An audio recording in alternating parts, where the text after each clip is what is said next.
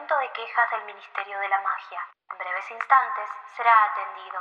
Para atención a brujas y magos, marque uno y medio. Para atención a squids, marque 3 y 2 tercios. Para atención a criaturas, marque infinito.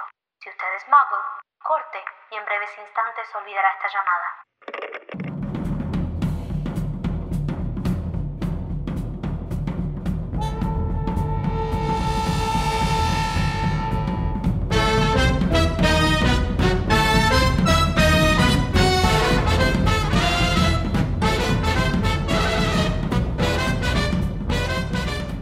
Bienvenidos, amigues. Llegó el tan esperado análisis.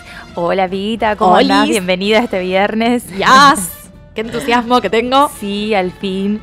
Y bueno, les recordamos que si quieren saber qué pasó en este capítulo, pueden leerlo, Por favor, léanlo, ya lo leerlo. hemos dicho, léanlo. porque es buenísimo y es largo. Pero también pueden ir y escuchar la intro de los miércoles donde resumimos, entre comillas, el, el capítulo, como para que sepan más o menos qué pasó. Y también queremos recordarles que pueden seguirnos en nuestras redes. Somos arroba las quisquillosas en Instagram, que ahí van a encontrar Ajá. lo que vamos analizando en el podcast, eh, capítulo a capítulo, pero también las cositas hermosas que vendemos y más Ay, sí. contenido eh, que, que vamos haciendo. Y, somos arroba las quisquillosas guion bajo en TikTok, que también lo estamos eh, usando a full, subiendo videitos y Sí. boludeces. Sí, sí, tenemos varias cositas ahí para Sí. mostrarles. También pueden ayudarnos comprando un cafecito, que nos viene Sí. bárbaro. Eh, pueden aportar a este bellísimo podcast eh, de manera pequeña pero significativa. Re. Y lo encuentran, si quieren buscar el link, lo encuentran en nuestro link de links en la bio, junto con nuestras plataformas para escucharnos. Y también, por supuesto, nos, nos ayudan mucho siguiéndonos en dichas plataformas, Spotify y donde ustedes escuchen. Síganos, síganos en redes, hagan todo eso y vamos con el capítulo. Por favor, vamos al departamento de misterios.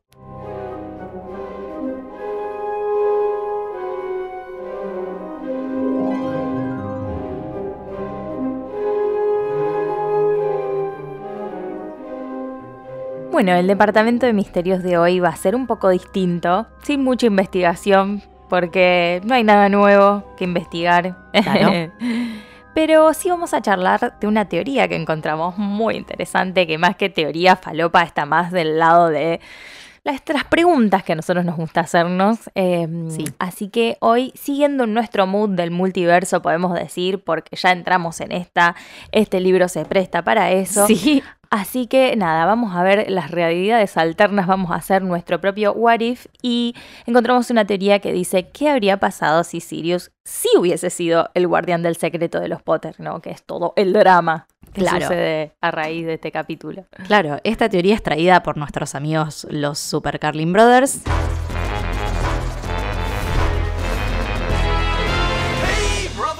Que si están escuchando les mandamos un saludo. Los amamos. Sí, y lo que Jay se plantea en este video es qué onda si los Potter se quedaban con el plan inicial que tenían y ponían igual a Sirius como el guardián Ajá. del secreto. Que es una decisión muy pequeña que, como ya venimos charlando, cambió todo. Es uno de los grandes plots de la historia y siempre quedó como que Lily James pusieron su confianza y sus vidas en manos de la persona equivocada. Ajá. Pero si sacamos ese error, digamos, eh, ¿qué pasaría? O sea, ¿habrían vivido? ¿Habría terminado la Primera Guerra Mágica? Qué sé yo, en este libro, en este capítulo específicamente, nos entramos de todo, la verdad. Sí. Sabemos a partir de acá cuáles fueron los hechos que, que rodearon la noche en que murieron los papás de Harry, la noche en la que Voldemort va él mismo a matarlos y va a matar a Harry y le termina saliendo el tiro por la culata. Esta noche en la que Harry básicamente se convierte en el elegido, la noche en la que termina una guerra de años, es uno de los eventos más importantes de los últimos tiempos de la historia del mundo mágico directamente. Claro, claro. Y, y a partir de ahí se desarrollan un montón de otras cosas. Sí. Eh, eh, los eventos que pasan esa noche son como la razón por la que Harry tiene que vivir con los Dursley, la razón por la que lo tienen que proteger a través de su madre, lo que después a, a Voldy le termina saliendo por la culata también porque es lo que Harry usa para derrotarlo, ¿no? Claro. ¿Cuántos años después? Y como que todo esto también viene de este punto que es la decisión de los Potter de elegir a Peter como el guardián secreto. Eh, si, si hay alguien por acá que, cayó de casualidad eh, y está escuchando esto, tenemos un episodio donde hablamos un poquito más en profundidad sobre el encantamiento Fidelio y, y cómo funciona esto de ser el guardián de un secreto, ¿no? Lo pueden ir a, a refrescar. a- Sí, todo surge a partir de esta decisión, que sale muy mal, porque Peter ya estaba trabajando con Voldemort para ese momento, Ajá. y casi inmediatamente va y le cuenta a Voldemort, por supuesto, porque ¿qué más va a hacer? rata inmunda. Pero como sabemos, inicialmente la idea era que fuera Sirius, el guardián del secreto, solo Ajá. que él mismo los convence para no hacerlo, porque supuestamente él sería la elección obvia, digamos. O sea, va a ir primero por mí. Pero lo que dice Jay es que que sea la elección obvia en este caso es algo irrelevante en esta situación. O sea, Sirius tampoco se escuchó el episodio de las Kiskis, el encantamiento Fidelio, porque no sabe o no estudió mucho. Me extraña de él porque él es muy inteligente Sí. y sabe muchas cosas. Eh, el hecho de que en un Fidelio solo podés obtener el secreto si el guardián te lo dice voluntariamente. O sea. No hay forma de usar, por ejemplo, legeremancia o tortura o veritaserum para sacártelo si esa persona no está dispuesta a decirlo. O sea que básicamente Sirius sí era la persona perfecta. o sea, Claro. él mismo dice. Porque no iba a decir nada. Claro, él mismo dice que hubiera muerto antes de traicionarles, pero bueno, ahí está la cuestión justamente. Sabemos que esto es real. O sea, él lo daría Ajá. todo real Sí. por sus amigas. Sí, sí, sí. O sea que mientras los Potter se quedaran en su casa, Voldemort no los iba a encontrar nunca. digamos. Claro. Eh, y esto también traería otro desencadenamiento de hechos, ¿no? Eh, o sea, ellos nunca hubiesen sido atacados en su casa. Harry habría crecido con sus padres, tendría su gato. Ah, pero también, o sea, si Voldemort nunca hubiese intentado matar a Harry, tampoco le rebotaría el hechizo, por lo que no existiría esta, esta caída de- de- del poder. No existiría el fin de la guerra mágica, ¿no? Como que seguiría la guerra por siempre. Claro. Además, nada, no nos olvidemos de que Voldemort en esa época estaba en la plena, en la cresta de la ola. Y, y bueno, así hubiese sido y, y seguido hasta ganar la guerra, digamos. O hasta que Dumbledore bueno. lo hubiese roto el orto, que yo realmente claro. me lo veo venir. O sea, creo que él sería. Y sí. Y Jay dice que capaz, como que capaz igual hubiese estado medio persecuta, ¿no? Ujú. Qué sé yo, a ver cuándo carajos iba a cumplir esta, esta profecía Claro. famosa. Ya la profecía Eh, la escuchó, digamos. Esta, esta existe igual. No, y- no hay vuelta atrás. aunque él no encuentre específicamente a Harry, no significa que no va a seguir buscando, ¿no? A esta persona de la que Claro. habla esta profecía. Claro, y aunque Sirius no cuente el secreto, Peter sigue siendo el espía de Voldemort y sigue trabajando para él y es obvio que haría un brainstorming Sí, interesante mínimo. para ir adivinando quién carajo es el guardián. Eh, y las otras opciones son Sirius y Lupin, así que no tenés que ir muy lejos, digamos. Sí. Eh, o sea que ambos posiblemente morirían mucho antes de lo que lo vemos suceder en nuestra línea temporal. Sí. Y esto trae otro problema, porque como decíamos también en nuestro episodio sobre el Fidelio, si vos sos el guardián Sí. y contaste el secreto a alguien y después morís, las personas a quienes se lo contaste pasan a ser guardianes del secreto también, pero ¿qué pasa si morís sin habérselo contado nunca a nadie? Ajá. O sea, el secreto queda exactamente como era, no, no se rompe el hechizo. Y literalmente significaría que nadie podría encontrar a los Potter en su casa, nadie nunca jamás. O sea, Claro. que se olviden de llamar un delivery o de pedir algo por correo. O sea, no. claro. No encontrado jamás en su casa. Claro. Eh, en su casa.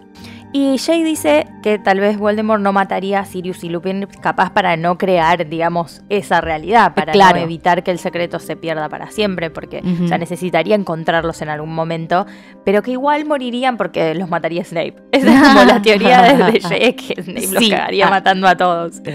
Como que él dice que más allá de que Sirius fuera el guardián del secreto, Snape igual se pasaría como al lado de, de Dumbledore, ¿no? Ajá. Eh, como que hubiese escuchado la profecía que le cuenta a Voldemort, le hubiese pedido a Dumbledore que protegiera a Lily, como que esto es lo que después él usa para nada, ponerlo a ser su espía, básicamente. Y bueno, todo esto que se da con Severus, que ya sabemos, pero, o sea, aunque Severus esté del lado, ponele, de la Orden del Fénix, igual sigue odiando a los merodeadores, o sea, eso no Sí. cambia, los detesta Sí. con toda su alma. Capaz no, no le molestaría en lo absoluto matarlos, ya de paso. Ah, De onda, claro. me sirve. Por jugar bien al Em, Quidditch. Especialmente si matando a quien sea de ellos dos, que, es, que, que era el guardián del secreto, protegería a Lily de que Voldemort no los encuentre nunca, ¿entendés? Porque justamente si muere el guardián del secreto, ya está, Lily está protegida para siempre, Claro. digamos. Yendo, no, llegando, diría Severus. Listo. Qué pesado. Mato a o sea, por y favor. Aparte, me Lily puede de salir de su casa y ya está, ¿me entendés? Eh, Claro, si sale, sale un día al súper y sirve. ya está. Sí. Sí, sí. Mataste dos personas al pedo. Bueno, eh, siguiendo en la línea de Snape, si pasara todo esto, si Voldemort nunca hubiese caído y la guerra siguiera, esto significa que Snape trabajaría como agente doble por mucho más tiempo. Claro, sí. Así que obviamente en algún momento le contaría a Dumbledore que Peter es el espía, lo que lo haría salir a la luz o a la oscuridad Ah, eh, mucho antes. Pero volvamos un poquito para atrás y recordemos cuál es la profecía que lo hace poner a Voldemort en marcha, a buscar a Harry para matarlo. sí. Porque como sabemos, la profecía habla de un niño nacido a finales de julio cuyos padres pelearon con Voldemort tres veces.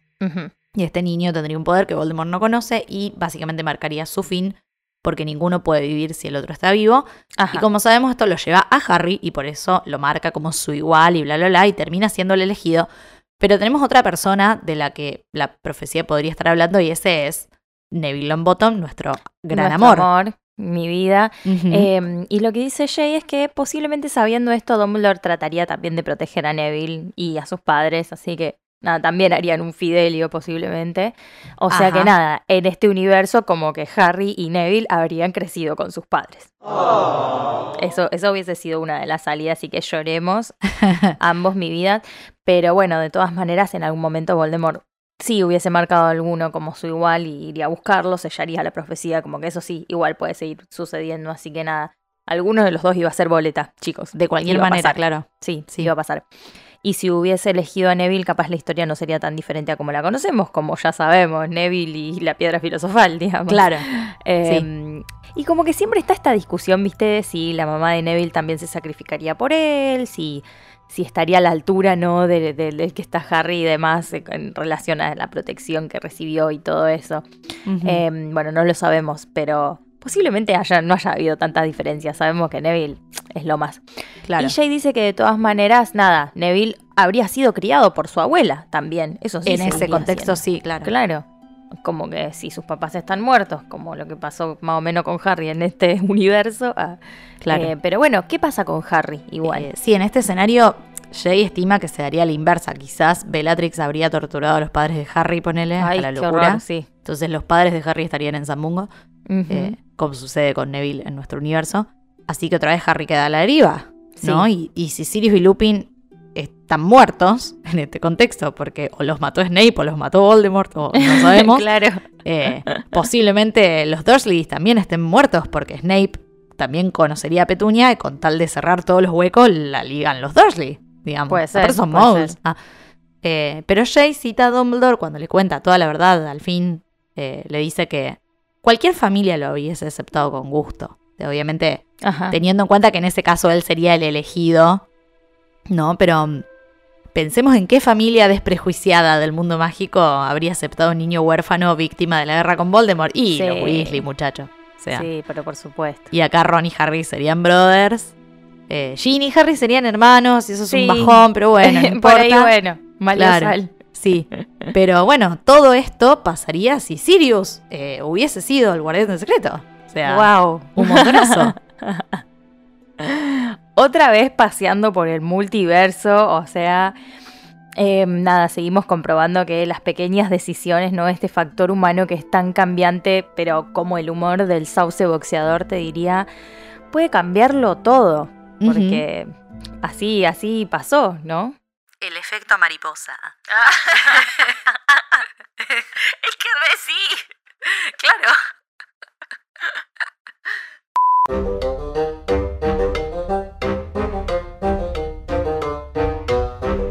Bueno, yeah, pasamos a las preguntontas. Bueno, Me toca contestar. te toca Después de contestar hoy. 50.000 años. Sí, es verdad. Ah, bueno, contesté hice- la pregunta de la Vale, pero-. Hoy no hay tiempo de espera, hoy nadie piensa, hoy se actúa, hoy se hacen cosas. Yo no accedí a esto. Hoy te toca responder preguntas. Viste que yo o, o no te traigo una pregunta o te traigo un montón de preguntas. Pero bueno, A todo nada. Tan Gryffindor que duele. a todo o nada, claro. eh, así que nada, hoy te traigo algo bastante moderado, bastante Mm. tranquilo. Sí, me imagino. Eh, vamos a entrar a este juego, os hace de cuenta que yo soy Marley. Ah, Ay, qué miedo. ¿Me vas a o, hacer cantar? o, o Barassi, tal vez, o Barassi tal vez. No, no. ¿Me vas a Eh, bardear? tengo- No, no, por favor, con mucho amor. tengo tres puertas para vos y vos vas a elegir a qué puerta entras primero. Obviamente vas a responder las tres preguntas, pero son tres preguntas distintas. Ah. Ok. Así que bueno, tenés la puerta número uno, tenés la puerta número dos y tenés la puerta número tres. ¿Cuál elegís primero? La 3. La tres. Bueno. Eh, la pregunta, abriendo la puerta número tres, es: ¿Por qué, en tu opinión, el chico Potter tenía que morir? Porque es Porque un yo sé que- idiota. Yo sé que vos pensás eso, pero quiero que No, yo argumentes. igual pará, no, yo no pienso que tendría que haber muerto. Yo quería que se muera porque es un idiota, me cae mal. Ah. Pero para la trama no se tendría que haber muerto. Ah, bueno, eso es, eso es otra cosa. Claro. Yo siempre entendí que para vos. No, a mí eh, me cae mal. Solo le deseo la muerte porque lo odio, nada más. Fuertes palabras. Fuertes y desconcertantes. Bueno, me Así que esa es mi respuesta, esa lo es tu odio. respuesta. O sea que para la trama, para vos está bien lo que sucedió. No se podía dar de otra manera, qué sé yo. O sea, aparte si se moría ganaba Voldemort. Claro. o no. Ah, Eh, Sí, Bueno. uno de los dos quedaba vivo, digamos. uno de los dos quedaba vivo, pero el plan de Harry era de última, si me muero, eh, le dejé dicho a alguien que mate a Nagini y que después lo maten a Voldemort, digamos. Pero no hubiese funcionado, Harry. no, Ah, hubies- no, claro, no haría Nadie lo podría haber lo hecho. sabemos. Dumbledore no estaba más vivo, ya está. Nadie lo Basta. podría haber hecho. Bueno, volvamos, volvamos a nuestra estación principal y tenés la puerta número uno y la puerta número dos todavía. ¿Cuál elegís? La 2. ¿La dos? Bueno. En la puerta número dos entramos en un terreno más personal, lamentablemente. Pero yo quería que nos contaras, ya que estamos en el tema con Peter Pettigrew y, y toda esta situación que él vive con, con los merodeadores, eh, quería que me contaras una historia sin dar nombres, más o menos, simple, si alguna vez viviste una traición. Si alguna vez te sentiste traicionada. Déjame pensar. Sí, por supuesto, todo el tiempo que quieras. Esta es mi favorita. Yo siento que traición es una palabra muy fuerte que no sé si alguna vez lo sentí, digamos. O sea, como que los dramas que yo he vivido son muy triviales para llamarlos traiciones, digamos. Ajá, sí. Entonces me parece que no. Me parece que yo no viví ninguna traición. O sea, yo no le doy tanta entrada a la gente en mi vida como para que me traicione tampoco. Ajá, bueno. Entonces me parece bien. que no. Que yo me sienta traicionada es otra cosa, pero vivir una Ajá. traición, me parece que no. ¿Pero te has sentido traicionada entonces? No importa cuál sea A el mí hay una situación que me hace sentir traicionada y es cuando yo presento a dos personas y esas dos personas empiezan a llevar mejor que conmigo. Esa es, y esa situación me ha pasado toda mi puta vida con todas las personas que yo presento entre sí y eso no me gusta. No me gusta. Eh, No es algo que me gusta. Pero Y la eso no verdad es que una se podría traición. ser más agradecido. Eso no es una traición, digamos. Eso es yo Bueno, no queriendo importa, ser no el centro del mundo, digamos. Entonces, y yo lo sé, lo sé a eso. Entonces, no, no lo siento una traición. Bueno, me parece igual válido. Eh, entiendo igual que sí, la verdad que una, traición es una palabra enorme. Yo también lo pensé y dije, traición, así traición, y más como esta. Claro. Uf, Claro, no, por eso. o sea, vos pensás en esto y esto sí es una traición, Claro. amigo. O sea, Pero sentirse gente. Traicionado, la verdad que no, o sea, cada uno tiene su propio criterio, por eso te digo, es completamente válido sentirse así, porque Claro. uno puede sentirse traicionado. Yo me siento traicionada por, no sé, eh, a veces cuando quiero que llueve y no llueve, ¿entendés? Ah. La que No, nos no, traicionó fue la señora. Señora. La que nos traicionó la, feo la fue la señora, señora. nos traicionó, exacto, eso es Mm, algo Sí, compartido. una traición muy fea. Sí, claro, Como exacto. fandom. Sí, sí, sí. Y acá estamos, Sí. eh, igual. Sacándole mano. No. Como corresponde. bueno, nos queda la puerta número Puerta uno, número amiga. uno. Vengan, vamos todos hacia la puerta número uno. Y esta es una pregunta que le estuvimos haciendo a nuestros oyentes, pero yo te la quiero preguntar con un twist. A y ver. te voy a preguntar que si tuvieras un giratiempo, ¿qué cambiarías de la historia? ¿Qué harías de la historia que no afecte el resultado final? Que no afecte el resultado Ajá, final. Déjame sí, pensar. Porque... Sí, sí, sí. sí. Ah, pasaron tantas cosas. Sí, Eh, bueno, pero por eso lo que vos quieras. Ah, Claro, pero todo afecta al resultado final. afecta a todo el resultado final. Bueno, eh, ah, no, pero afecta al resultado final. Porque iba a decir que no le daría el giratiempo a Hermione y la haría cursar como un estudiante normal, pero Sí, eso afectaría muchísimo. afectaría mucho. Sí, sí, pues yo solo pensaba en el giratiempo durante el año. Em, Claro, esto en general, en, en toda, en toda la, la saga. claro, porque aparte, ponele, puedo decir que no ejecuten a Buckwick, y pero que ejecuten a Buckwick también afecta al resultado final. ¿Me Sí, entendés? además ya pasó. Y además eh, no lo terminaron ejecutando, pero bueno. Claro. Em, Te hice una complicada, sorry. no, yo. A ver. No sé. Me parece que revivir a la gente que se murió en la guerra no afecta al resultado final. Claro, los que se murieron en la batalla de Hogwarts. En la batalla de Hogwarts, bueno, a. Sirius le damos un changüí. También lo revivimos porque lo amo. Eh, para que aunque se sea morir, tenga, tenga un sí. apoyo el chico Sí, Potter. Que le haya Eh, quedado uno. Porque también iba a decir revivo a Dumbledore y que le cuente todo, pero eso afecta No, al su final. Entonces a Dumbledore no lo podemos revivir. Sí, sí, sí. Eh. Yo pensé inmediatamente en Lupin. Como Claro, al que no pedo. lo se murió. muerdan. Lupin se murió al pedo. Claro. Pero que no lo muerdan también hubiese estado bueno. Y sí, No pero afecta tanto al hubiesen existido los merodeadores Y capaz que sí. Para mí capaz que como sí, porque, amigos, o sea, como amigos y no como merodeadores. No Para se mí hubiesen sí, hecho, porque, o sea, no hubiesen ellos- hecho animagos, por ejemplo. no se habrían hecho animados, pero No. eso no es tan relevante. O sea, sí, pero tampoco tanto, digamos. Capaz que sí se hubiesen hecho los cuatro animados. Podría Estaban ser, en tercer año y dije, y Minerva les enseñó cómo se hacen un animado y dijeron, che. ¿lo vamos?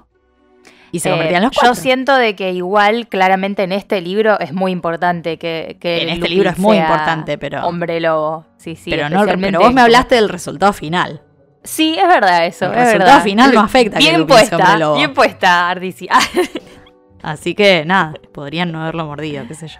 sí, también, también.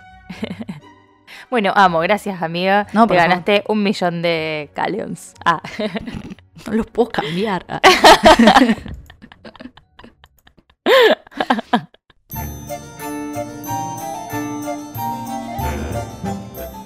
Bienvenidas a la sección de las quejas oh, yes. que hoy hay de sobra, Sí. pero antes que otras quejas del tipo quejosas, ah, ¿cuáles eran las no quejosas, no? Claro. Queríamos hablar de un temita que nos viene molestando hace varios capítulos, como dos boludas nos olvidamos cada vez que grabamos. Sí, posta.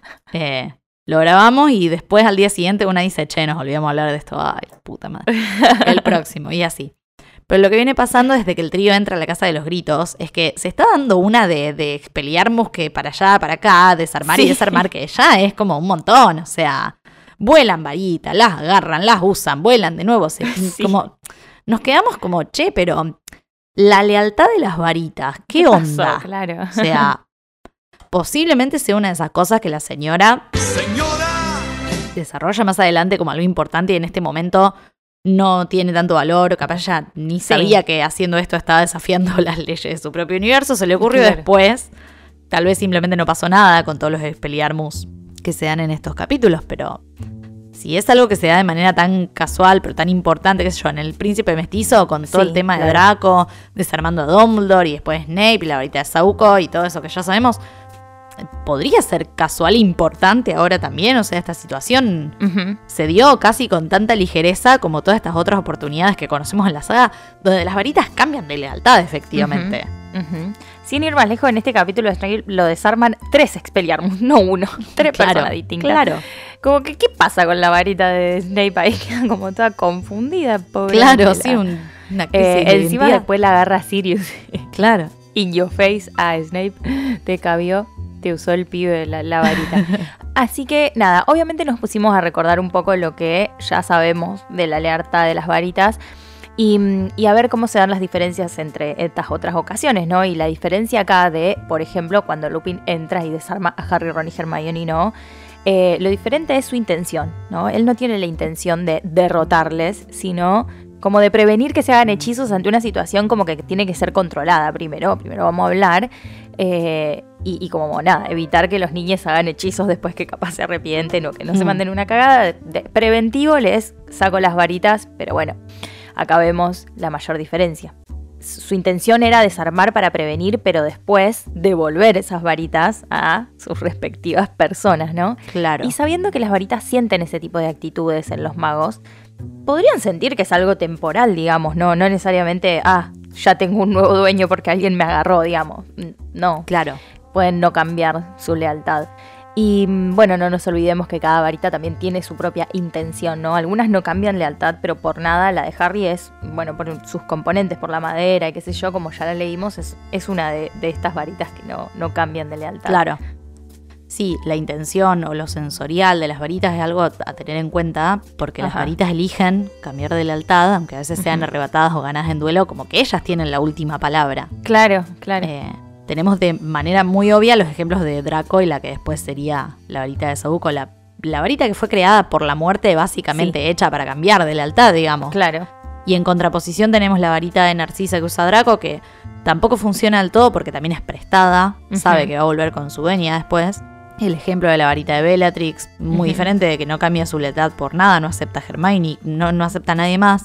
Tenemos el ejemplo de Lucius, alguien que entrega su varita voluntariamente, pero con la intención de recuperarla, que andás a ver, yo dudo Sí. que haya pasado, probablemente no. No creo, Lucius. No, Dala pobre por Lucius. perdida.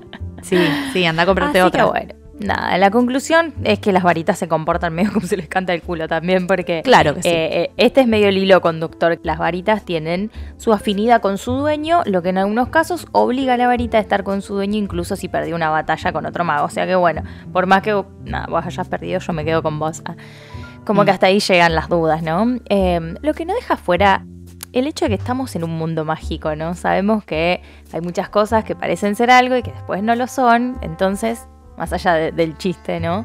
El tema de la lealtad en las varitas parece ser como una magia propia, ¿no? Que va como un Sí. canal paralelo, sucede adentro de las varitas, adentro de la madera que la forma y como en total conexión con las personas que la están usando. Así que nada, me parece que es mucho más eh, mucho menos simplista que decir a veces pasa, a veces no, a veces cambia Claro, lealtad, a veces porque no. No, sí, porque se les canta el Claro, culo. porque sí, exacto. Me parece que es una cosa más, un poco más profunda tal vez.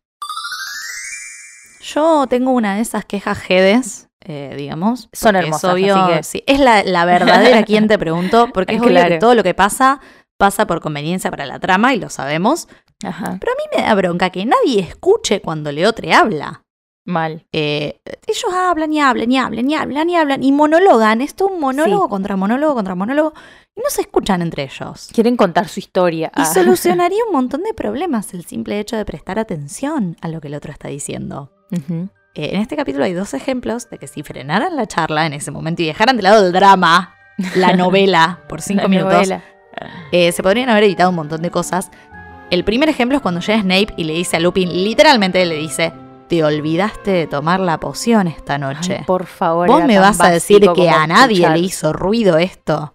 Por A favor. nadie se le ocurrió decir, che, paren, pará, pará, pará, pará, pará, ¿Qué dijo? Cinco segundos paremos. Si no tomó la poción, se va a convertir en hombre lobo. ¿Qué hacemos? ¿Qué hacemos? eh? Era el momento perfecto para que Lupin diga, ay, chica, es mala mía. Claro, no, tenés me voy a tomar la poción. Severus.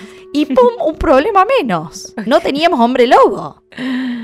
Me voy, me encierro. Lo Claro. arreglamos mañana, muchachos. Dejamos encerrada la rata en algún lado. Mañana vemos. No, no. Pero no. Te olvidaste de tomar la. Drama. No, escúchame, escúchame que la rata. No, chicos, no es importante. Eso no es importante. Por favor. Es que esto me destruye de las ficciones porque ya pasa a ser inverosímil a veces la situación. Tipo, luego me vas a decir que no frenas un toque a pensar o que no hablas de una manera un Mm. poco más clara como Sirius cuando dice, sí, yo los maté. Como, no, o sea, no dice Claro. inmediatamente, no, yo no los maté, pero me siento culpable de la misma manera como vení, yo te explico. No, Sí, sí. o sea, te podrías ahor- ahorrar un dramón. Y, y de hecho, o sea, en este mismo capítulo también pasa esto de nos vamos a encadenar a Pettigrew, justo el que tiene una pata rota y el que está por convertirse en hombre lobo. Dale. Claro. Vamos a pensarlo un poquito mejor. Es como Fíjense. que no activan, ¿entendés? Sí, Eso fíjense si está buena la ficciones, No idea. activan. Yo lo pensaría un segundo. Y después, y yo por estas cosas sostengo y seguiré sosteniendo que el chico Potter es un pelotudo. Cuando lo frenan los otros dos y le dicen, no, no maten a Peter, bla, bla, bla, bla, bla, les dicen que vaya a Azkaban.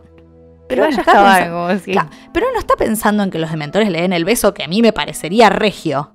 Regio. Sí, claro. Que, claro. le, que le den el beso, que se lo chapen. Él piensa como, Si alguien se merece estar en ese lugar es él. Él quiere que cumpla una condena. Que cumpla una Azkaban. condena, que, que, Y a que ver, sufra, que sufra. Ese A ver, pausemos un segundo. Hace cinco minutos, literalmente hace cinco minutos, Sirius estuvo contando toda la puta historia de cómo se escapó de Azkaban gracias a ser animago. Pero claro. Acabas de ver a la rata convertirse en mago y vos no te das cuenta de que este tipo se escuchó todo y puede todos lo mismo, tips. ya tiene todos los tips. Me parece que no te da. O sea, no te está dando.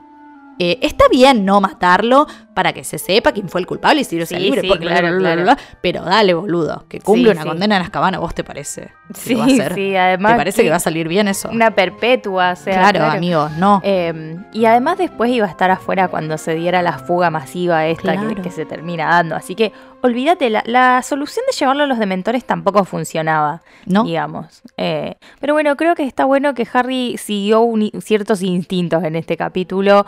Una vez que fue esta donde como que no sabe bien lo que hace, pero se pone en la puerta y le traba la salida. Snape como, no, para. Sí. No sé, no sé qué estoy haciendo, pero no sé ni si confío en ellos todavía, pero para. Eh, y después también cuando se pone entre Peter, ¿no? Que Sirius y Lupin lo están apuntando para matarlo, él se pone en el medio, ¿entendés? Mm, él, sí. él se pone en el medio. Eh, no, Harry. Ah. Em, pero bueno, en este momento ese instinto de evitar que, que Peter se muera, sabemos que en el futuro medio que le va a salvar la vida, ¿no? Y lo va a ayudar a Mm. este, este objetivo final, este, este resultado final de que caiga Voldemort, ¿no?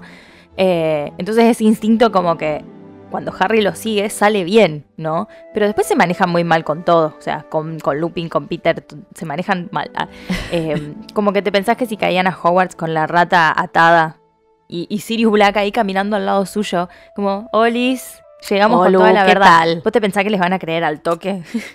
No. o sea, no. No, no. Con, con Severus ahí todo inconsciente atrás. Claro, con No. sangre en la cabeza. Ustedes dicen que está bien. que todos los planes pintan mal. O sea, igual de todas maneras, habría que dejarlo a Lupin ahí en la casa de los gritos.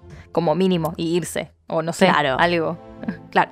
Igual ponerle que hacerle caso a su instinto. A veces funciona, A otras veces. veces. no. Seamos buenos entre nosotros. Vamos a seguir sosteniendo que es un pelotudo, porque la mitad del tiempo su instinto le dice que Draco y Snape están planeando cosas malas, son villanos, y el 90% de las veces no es cierto. Así que permitime dudar del instinto del chico la Potter. paranoia, la paranoia sé. gana a veces. Claro, pero aparte de eso, todo lo que piensa, quizá en la teoría sí puede salir genial. Y Peter se va a Azkaban y cumple su condena, y Sirius Ujú. es libre y todo, y se casa con Lupin y todos son felices, pero... Dale, hermano, fíjate... Qué hermosa imagen mental, Claro, por Dios. sí. Vos sabés que lo vi a Lupin con vestido blanco. Eh, nada, datos. Ay, Pero- yo vi un fanart al revés. Ajá. Pero fíjate, hermano, cómo se estuvo portando el ministerio estos tres años que hace que Pero estás en el mundo mágico. Y decime si en la práctica la vida es tan simple y tan color de rosa. O sea, pensalo dos segundos esto. No, no piensa la gente. No piensa. Si ellos después caen con la verdad, en un punto caen con la verdad, es un desastre la situación, pero ellos dicen la verdad y nadie Claro. les cree. Nadie les cree. A nadie se le ocurre hacer un veritaserum. No, por favor, No, Dios no basta. quiera. El veritaserum no lo usamos ser. cuando queremos, cuando nos conviene. Sí, sí, sí, sí. Bueno, amiga, ya directamente es costumbre traerlo a Severus a la sección de las quejas. ¿Dónde Así más? que nada, acá está, firme como rulo de estatua, haciéndonos enojar, la verdad, con lo Sí. sacado que está o co- con lo ciego que está, o sea. Sí, hace reír un poco al principio antes de hacernos enojar porque hace esa entrada triunfal desde las sombras. Eh, el teatro, el teatro total de, de aparecer de abajo de la capa invisibilidad, donde, ah, estuve acá todo este tiempo. ah, Sí, sí, sí. Surprise, motherfucker. qué risa, o sea, porque aparte tiene una necesidad de reconocimiento porque enseguida dice, tal vez se preguntarán, ¿cómo supe que estaban acá? Ay, ver, mi amor, no. Nadie se lo está preguntando. El verdadero quien te preguntó. El verdadero quien Pero te bueno, pregunta. si querés contar la historia, contala. ¿Qué sé yo? Si eso hace que te vayas, está perfecto. Él ahí Dios. contando el paso a paso, tirando el datazo de la poción. Sí. Ahí te lo agradezco, esa. Severus. Nada, el único que tuvo dos dedos frente. Que él en cierto punto igual quiere que lo vean un poquito como Ajá. el héroe, ¿no? El que los encontró, que salvó a los niños del asesino, del hombre lobo, que resolvió el crimen, que Él quiere ser Gilderoy Lockhart, o sea. Ah, obvio, obvio. Pero nada, feo, arre. con menos producto para el pelo. Claro, con el pelo grasoso. Pero hasta con las mínimas cosas, o sea, con que vio el mapa y sacó cuentas de que estaban ahí, que encontró la capa, como, ay, todo vas a Sí. contar, o sea, ¿qué querés? ¿Un aplauso, boludo? ¿Querés un premio? ¿Querés una estrellita dorada? Sí, sí, sí, quiere eso. Claro. Quiere totalmente eso. Fama. Quiere un premio. Gloria. Dame el más grande que tengas. Sí, el trofeo más Eh, grande que tengas. Porque, o sea, más adelante cuando le dicen algo de la Orden de Merlín, qué sé yo, es como, ay, pero qué Ay, sorpresa. no, stop no, Stop it, you. No es necesario. ¿Dónde firmo? Claro. Como que nada, él quiere el reconocimiento, él quiere ser el héroe. O- él quiere ser James, ¿te das cuenta? Ay, Ay, mi sí, amor. Re. Eh, capaz por esto está súper negado, digamos. O sea, a pesar de haber estado escuchando la historia, ¿no? Siendo invisible, claro. O sea, no los escuchó un carajo. Se envenenó él, Claro. solo ahí Sí, abajo, sí, sí. invisible. Porque no le mambió. importa la verdad, ¿entendés? Él, él no, ya tiene su historia armada. Eh, cuando la verdad, la verdad, está mucho más ligada de él de lo que él piensa. Porque, a ver, que hablamos siempre que parece ser este motor que tiene Severus, como hasta en los casos más violentos, incluso, porque este, estos casos, ¿no? Como, como Cuando el se rencor saca, a, claro. a Neville hacia Harry, ¿no? Es el amor, este amor que tiene hacia Lily, ¿no? Y todo lo que eso desprende, hasta en los momentos más cotidianos, ¿no? Como la clase de pociones, por ejemplo. Sí. Eh, como que todo está originado en este dolor, en esto, en esto que le pasa, que tiene, que como que no, no lo cierra nunca, ¿no? Obviamente. No va a bueno. terapia, ya dijimos que No, no, va a claro, terapia. Claro, no, no se cierra eso. ya jamás. lo dijimos, claro. Eh, pero bueno, ahí aparece la culpa, ¿no? Porque bueno, él fue el que le contó a Voldemort lo de la profecía, ¿no? Mal escuchada, ¿no? Aparte, em, out of context. Eso, bueno, sobre Harry y todo esto. Bueno, sumado a Peter, que era el señor informante de, de- de Voldemort de toda la situación. eh, a Voldemort le cerraron todas las fichas. O sea, son todos culpables, ¿entendés? Claro. Es Él también. como, pues, Snape es uno más de los culpables de la muerte de Lily.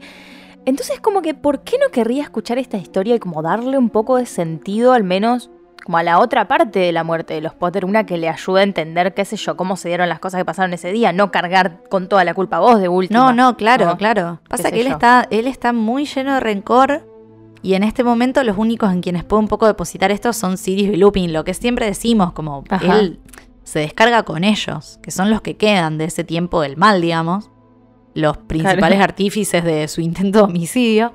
Eh, qué sacada. ¿no?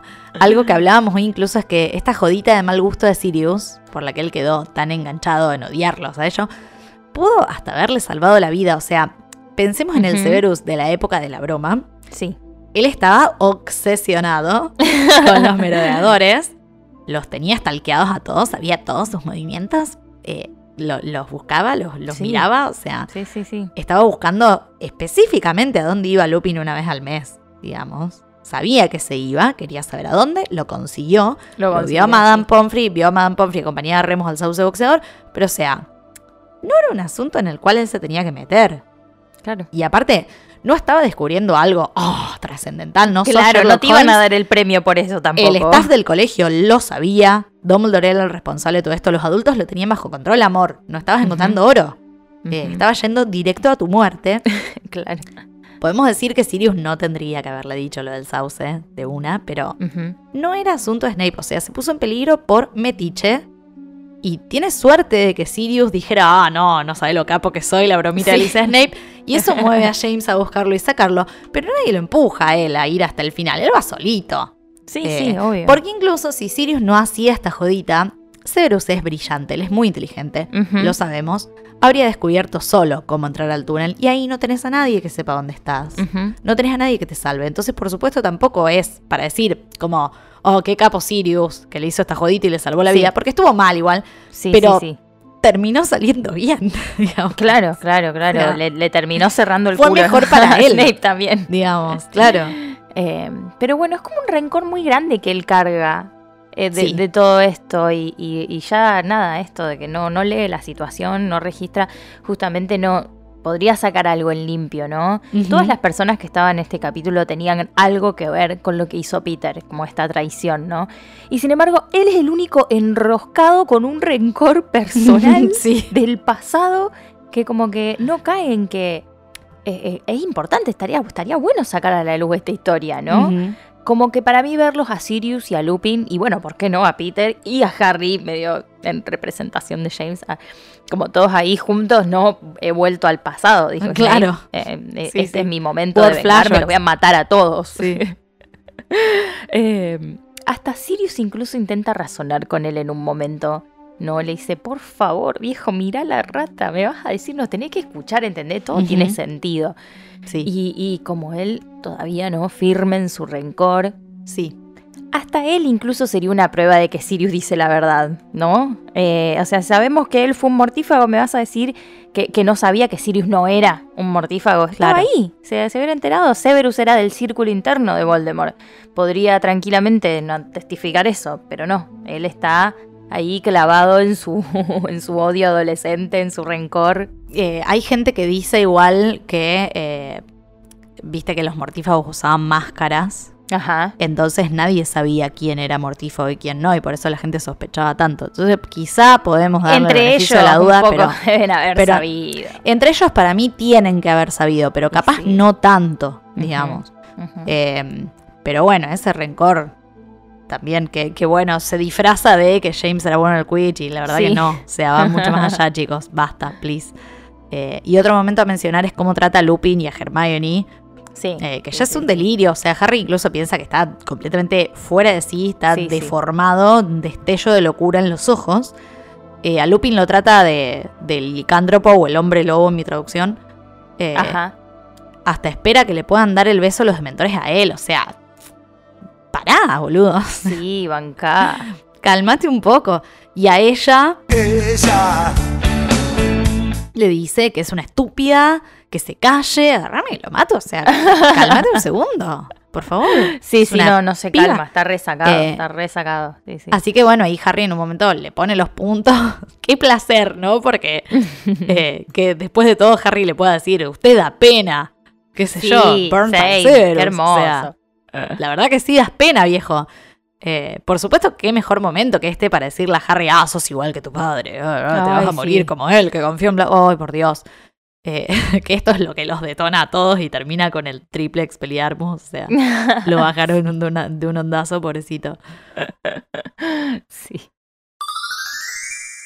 Y bueno, es un buen momento para quejarnos oficialmente de Peter Pettigrew, ¿no? Sí. Que, bueno, hace su entrada en este capítulo como humano, rata inmunda.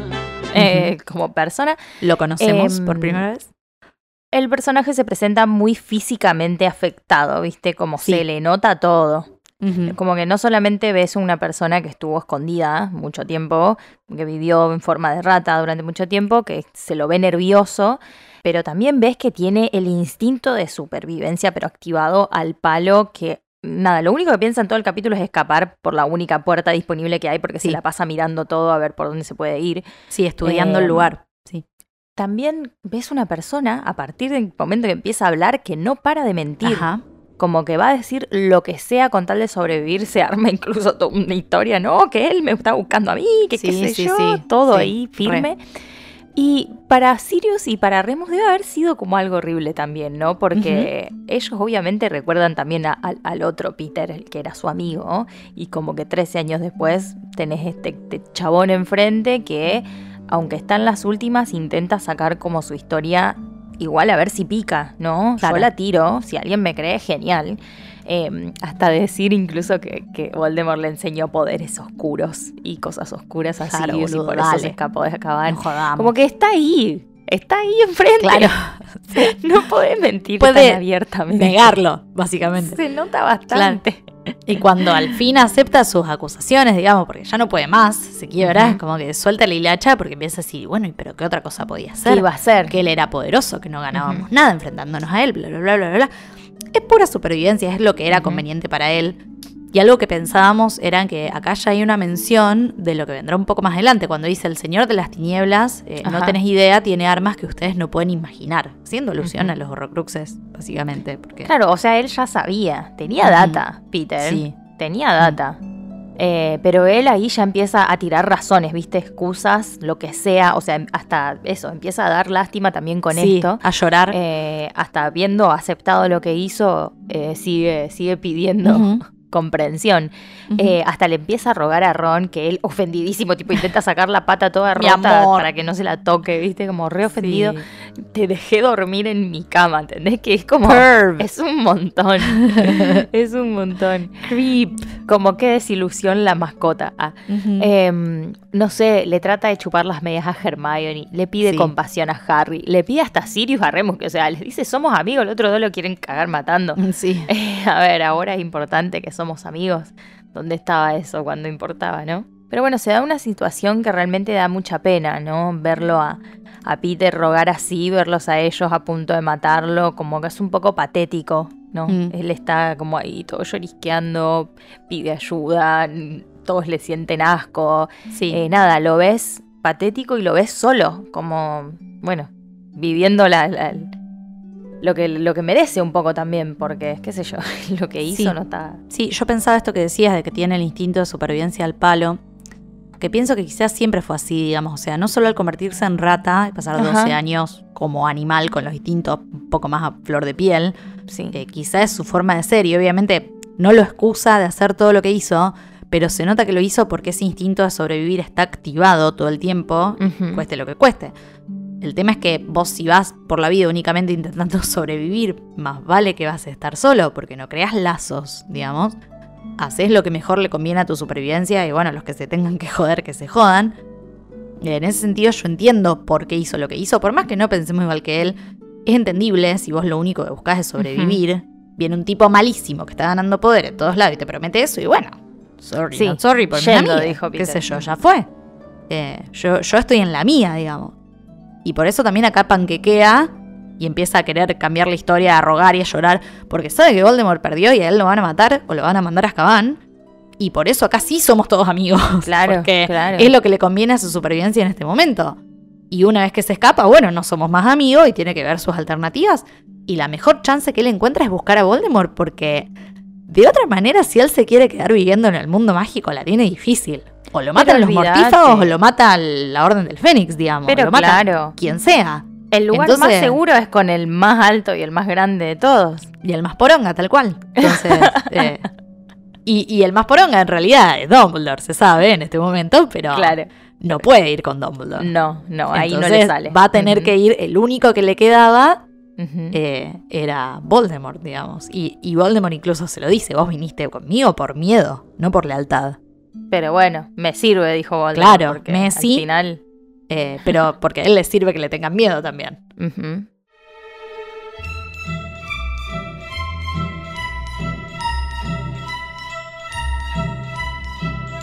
Bueno, en esta sección de las brujas no tenemos demasiado para decir acerca de ella. Porque sería decir lo que ya venimos diciendo Sí. desde que esta gente entró en la Casa de los Gritos. eh, cómo intenta siempre buscar el diálogo, incluso como decíamos antes, intenta razonar con Snape, la manda a la mierda. Eh, nada nuevo por ese lado, pero yo queríamos mencionarlo cara dura. Porque en el momento en que Harry intenta desarmar a Snape, él se da cuenta de que tanto Ron como Hermione también Sí. intentan hacer lo mismo, entonces al tipo le pegan los tres pelearmos al mismo tiempo, knockout, fatality. Y ella empieza a llorar y a decir, ay, hemos agredido a un profesor, vamos a tener problemas. Y a ver, dos años atrás lo prendiste fuego en un partido de fue. Dale, no jodamos. Eh, ya fue. Es uno de esos momentos en los que atacar a Snape es necesario para salvar vidas. ah. Sí, sí, la Eh, única manera es calmarlo, claro. Claro, claro. Entonces, igual un poco me da cosita a ella porque Snape posta parece muerto, le sale Sí. sangre de la cabeza, no es una buena escena. Imagínate no. si se moría. No, no. Se muere de culpa esta piba. No, y ya dejarlo inconsciente es un problemón también, Ya, por más que claro. haya sido conveniente para ya es un problemón. Ella está en un dilema moral importantísimo. sí, sí, sí, porque además ella también lo hizo. Claro, No es que, ah, ustedes atacaron a un profesor, ¿qué les pasa? claro, locos de mierda. Yo me, des- me desentiendo de esto. Eh, y bueno, también volviendo al trato, ¿no? Que, que le da Snape a ella antes de decirle estúpida. Ella como que nada, le dice, profesor, no pierde nada con escuchar lo que tengan para decir. Nosotros lo estamos haciendo, estamos tratando de entender, Claro, estamos acá estamos en escuchando, esta. qué sé yo. Claro. Y la respuesta de él, señorita Granger, me temo que van a ser todos expulsados del colegio. Le pega donde le duele, mi amor. Porque Sí. no, no le digas esto a Hermione. O sea, le dice, vos y tus amiguitos están en un lugar prohibido con un prófugo asesino y un hombre lobo. Así que, o sea, cerrar el orto, por favor. Es como que empieza con una amenaza directamente. Y ella Sí. como que insiste con paciencia, ¿viste? Sí, sí, ella armada de No, paciencia realmente. Puede ser un malentendido. Ella ya está procesando todo lo que les dijo Lupin, digamos.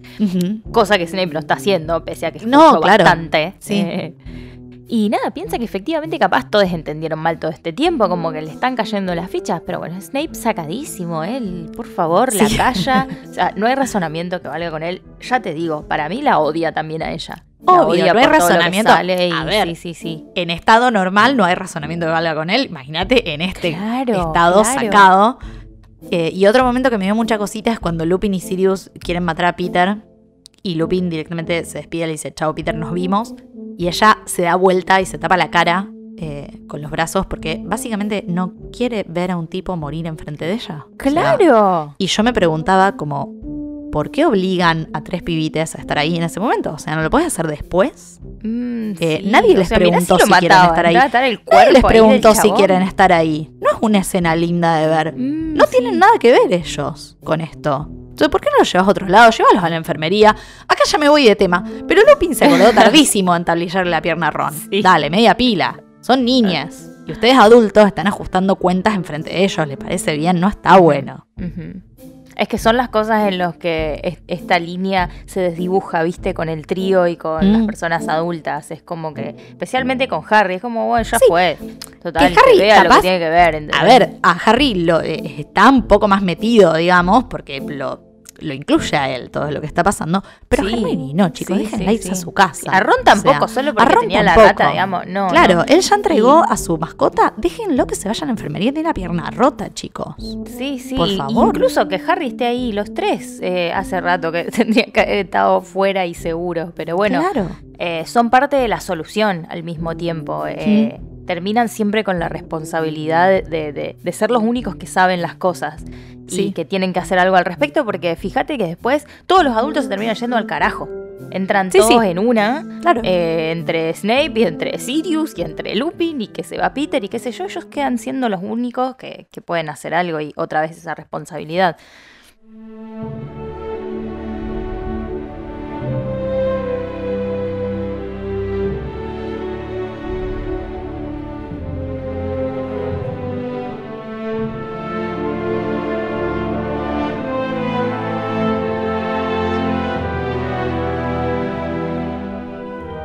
Bueno, hemos llegado al pensadero, vamos a leer. Ya saben que nosotras, si fuera por nosotras, leeríamos el Sí, capítulo entero en este sí, momento, ya. Eh, pero vamos a leer fragmentos. Les prometemos que van a ser fragmentos, no va a ser todo el capítulo. Amiga, contame qué elegiste. Sí, yo elegí la parte en la que, em, bueno, Sirius está hablando, medio que ya le están creyendo, entonces él está contando su historia, ¿no? Su parte de, de la historia. Eh, incluso Harry acaba de decir esto de, eh, él, él me admitió que, que antes de que llegara Lupin Ajá. había, había matado a mis padres. Bueno, señalaba a Black que negaba lentamente con la cabeza. Sus ojos hundidos brillaron de repente. Harry, la verdad es que fue como si los hubiera matado yo, gruñó. Persuadí a Lily y a James en el último momento de que utilizaran a Peter. Los persuadí de que lo utilizaran a él como guardián del secreto y no a mí. Yo tengo la culpa, lo sé. La noche que murieron había decidido vigilar a Peter, asegurarme que todavía era de fiar. Pero cuando llegué a su guarida ya se había ido. No había señal de pelea alguna. Me dio mala espina. Me asusté. Me puse inmediatamente en camino hacia la casa de tus padres. Y cuando la vi destruida y encontré sus cuerpos, me di cuenta de lo que Peter había hecho y de lo que había hecho yo. Eh, su voz se quebró, se dio vuelta. Bueno, y ahí Lupin frena. Nada, me rompió el alma a mí esta parte cuando la estaba leyendo. Me Sí. rompió el corazón porque Sirius, o sea, ¿viste cuando sentís que tenés una ideaza? Sentís que, ah, con esto la, Sí, la soy y termina sí, saliendo mal. Ujú. ¿Entendés? Porque, Sí. o sea, fue un segundo de, de- bueno, no, no es que, bueno, nos equivocamos, Tomás Sirius, no nos dimos cuenta. No, termina saliendo muy mal. Y mm, lo que me da, lo que me dio a mí una cosa como así fea fue que, bueno, esto de que dice que lo fue a buscar, porque lo, estaba, lo estaba vigilando, entonces lo fue a buscar y cuando llegó no había señales de pelea y el chabón no estaba. ¿Por qué no estaba? En su guarida, si era lo más importante era cuidarlo, porque Claro. no estaba ahí. Y nada, y darse cuenta en ese momento de que esto, esto salió mal y saber que él fue directo a la casa y por eso se enteró. Viste que en un capítulo hablábamos de cómo Mm, sabía de cómo Hagrid. se enteró. Eh, Bueno, en- eh, este es el momento en el que Sirius explica cómo se entera él y por qué se encuentra con Hagrid en la casa de, de Claro, Potter yo- y por qué le da la moto, ¿no? Mientras vos leías, yo pensaba la cantidad de gente que estuvo en esa casa, digamos. Desde que se murieron ellos, mal. Sí, sí, llegó sí. él, llegó él, llegó Snape, llegó Harry, o sea, Sí, sí, sí, sí. eh, Eh. un montonazo de gente, un montonazo. Y, pero sí. Y nada, eh, ahí que, que su vida cambia a partir de ese momento, porque a él ahora, ahora cuenta, después de esto cuenta que lo va a buscar a Peter y Claro. lo encuentra. Y Y el hijo de. Remil, bueno, hace lo que hace. Eh, entonces, nada, como que les cambia. et- Este momento que él cuenta en este parrafito es como el momento en el que medio cambió su vida. Eh, así que nada, te amo, Sirius. Eh, no puedo creer todo el sí. dolor que viviste en tu vida. Mal. Bueno, ¿vos qué elegiste? Yo elegí la parte en la que lo hacen confesar finalmente a Peter. Ajá. Bueno, dice. Tanto Black como Lupin se dirigieron hacia él con paso firme, lo aferraron por los hombros y lo tiraron de espaldas al suelo. Allí quedó, temblando de terror, mirándolo fijamente. Vendiste a Lily y a James a Lord Voldemort, dijo Black, que también temblaba. ¿Lo niegas? Pettigrew se echó a llorar. Era lamentable verlo, parecía un niño grande y calvo que se encogía de miedo en el suelo. Sirius, Sirius, ¿qué otra cosa podía hacer? El señor de las tinieblas, no tienes idea. Tiene armas que ustedes no pueden imaginar. Estaba aterrado, Sirius. Yo nunca fui valiente como tú, como Remus y como James. Nunca quise que sucediera. El innombrable me obligó. No mientas, bramó Black. Le habías estado pasando información durante un año antes de la muerte de Lily y de James. Era su espía. Estaba tomando el poder en todas partes, adujo Pettigrew entrecortadamente. ¿Qué se ganaba enfrentándose a él? ¿Qué se ganaba enfrentándose al brujo más malvado que haya existido jamás? preguntó Black furioso. Solo vidas inocentes, Peter. No entiendes, gimió Pettigrew. Me habría matado, Sirius. Entonces deberías haber muerto, rugió Black. Mejor morir que traicionar a tus amigos. Todos habríamos preferido la muerte a traicionarte a ti. Bueno, ahí es cuando Lupin se despide de él. sí. eh, le dice bye bye. Nos vimos en Disney.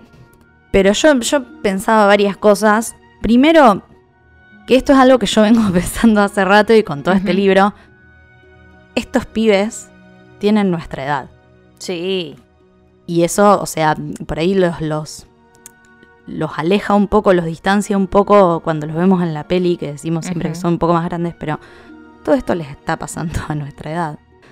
Y es un poco fuerte pensarlo. O sea, pensar cómo actuaría uno en esta situación, digamos. Eh, y también que en este momento previo a matarlo, digamos, porque ellos están decididos a matarlo, eh, tienen que hacer un duelo muy rápido, digamos. Un duelo por, por su amigo, al que perdieron, Sí. que es Peter, que decimos también, aparte de ser esta rata inmunda, eh, fue de su amigo muchos años. Entonces es un duelo que, si bien se pudo hacer quizá todos estos 12 años, eh, lo tienen que hacer en este momento. Yo creo que quizá había alguna mínimo esperanza de, de que él les dé alguna explicación convincente. Sí, porque si no lo hubiesen Claramente- matado al instante, sí. Claramente no, no la hubo. Y lo que a mí más me dolió de pensar, digamos, fue que ese duelo también lo tuvo que hacer James en una fracción de segundo cuando entró Voldemort de su casa y él dijo, Ay, sí. ya está loco, o sea, me traicionó, mi amigo me traicionó. Mi amigo me traicionó, sí. Eh. Eso fue lo último que vivió. Claro, fue una de las últimas cosas que pensó James. Ajá. Y, y me dolió muchísimo eso, porque sí, no tuvo ni tiempo ni de procesarlo. O sea, horrible. Sí, además, eh, todo, todo proviene justamente de lo que decíamos de este instinto de supervivencia. Y hasta Sirius se lo dice a Harry en un momento. O sea, vos sabés lo que estás haciendo, este chabón es la razón por la que vos no tenés padres. Esta persona que está acá. No, o sea, sí, está bien que Voldemort lo hizo, pero él tiene la culpa posta. Y te hubiese visto, o sea, te hubieses muerto vos tranquilamente y, y era lo Sí, mismo. sí, si para era por él, a él le chupaba un huevo. Se suponía que en realidad eras vos. Eh, entonces Sí. es como, también es- está eso de, de- de ver el poco valor ¿no? que, que termina Sí, que teniendo. tiene él por la vida ajena, digamos. Sí, Y sí, otra sí. cosa también es esto que le dice Sirius, todos habríamos preferido la muerte a traicionarte a vos. Sí, Y sí. viste que siempre está esto como cuando, cuando otros hablan de esa relación entre los cuatro, como Ajá. de que Peter siempre fue como un, un grano en el orto para ellos, como un clavo, como de por Sí. qué ellos, que eran los más populares y hermosos e inteligentes del colegio, estaban con este pibito. Fíjate cómo no les importaba a ellos todo lo que dijeran de... No, claro, de era él, su amigo y listo. Y era Sí, su amigo sí. igual, claro. Sí, sí, Y sí. Qué, Pero- qué cachetazo, digamos, porque como al final todo lo que decía esta gente era real. No te tendríamos que haber dado cabida nunca en la vida.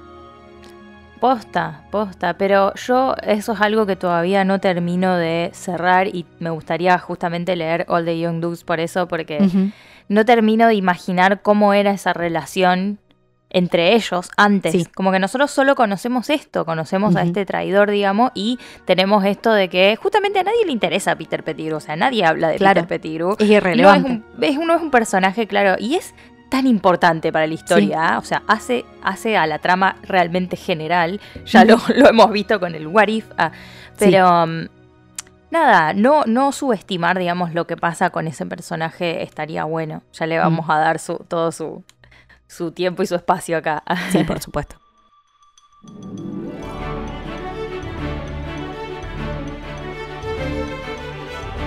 Bueno, así que llegamos al final de este capítulo.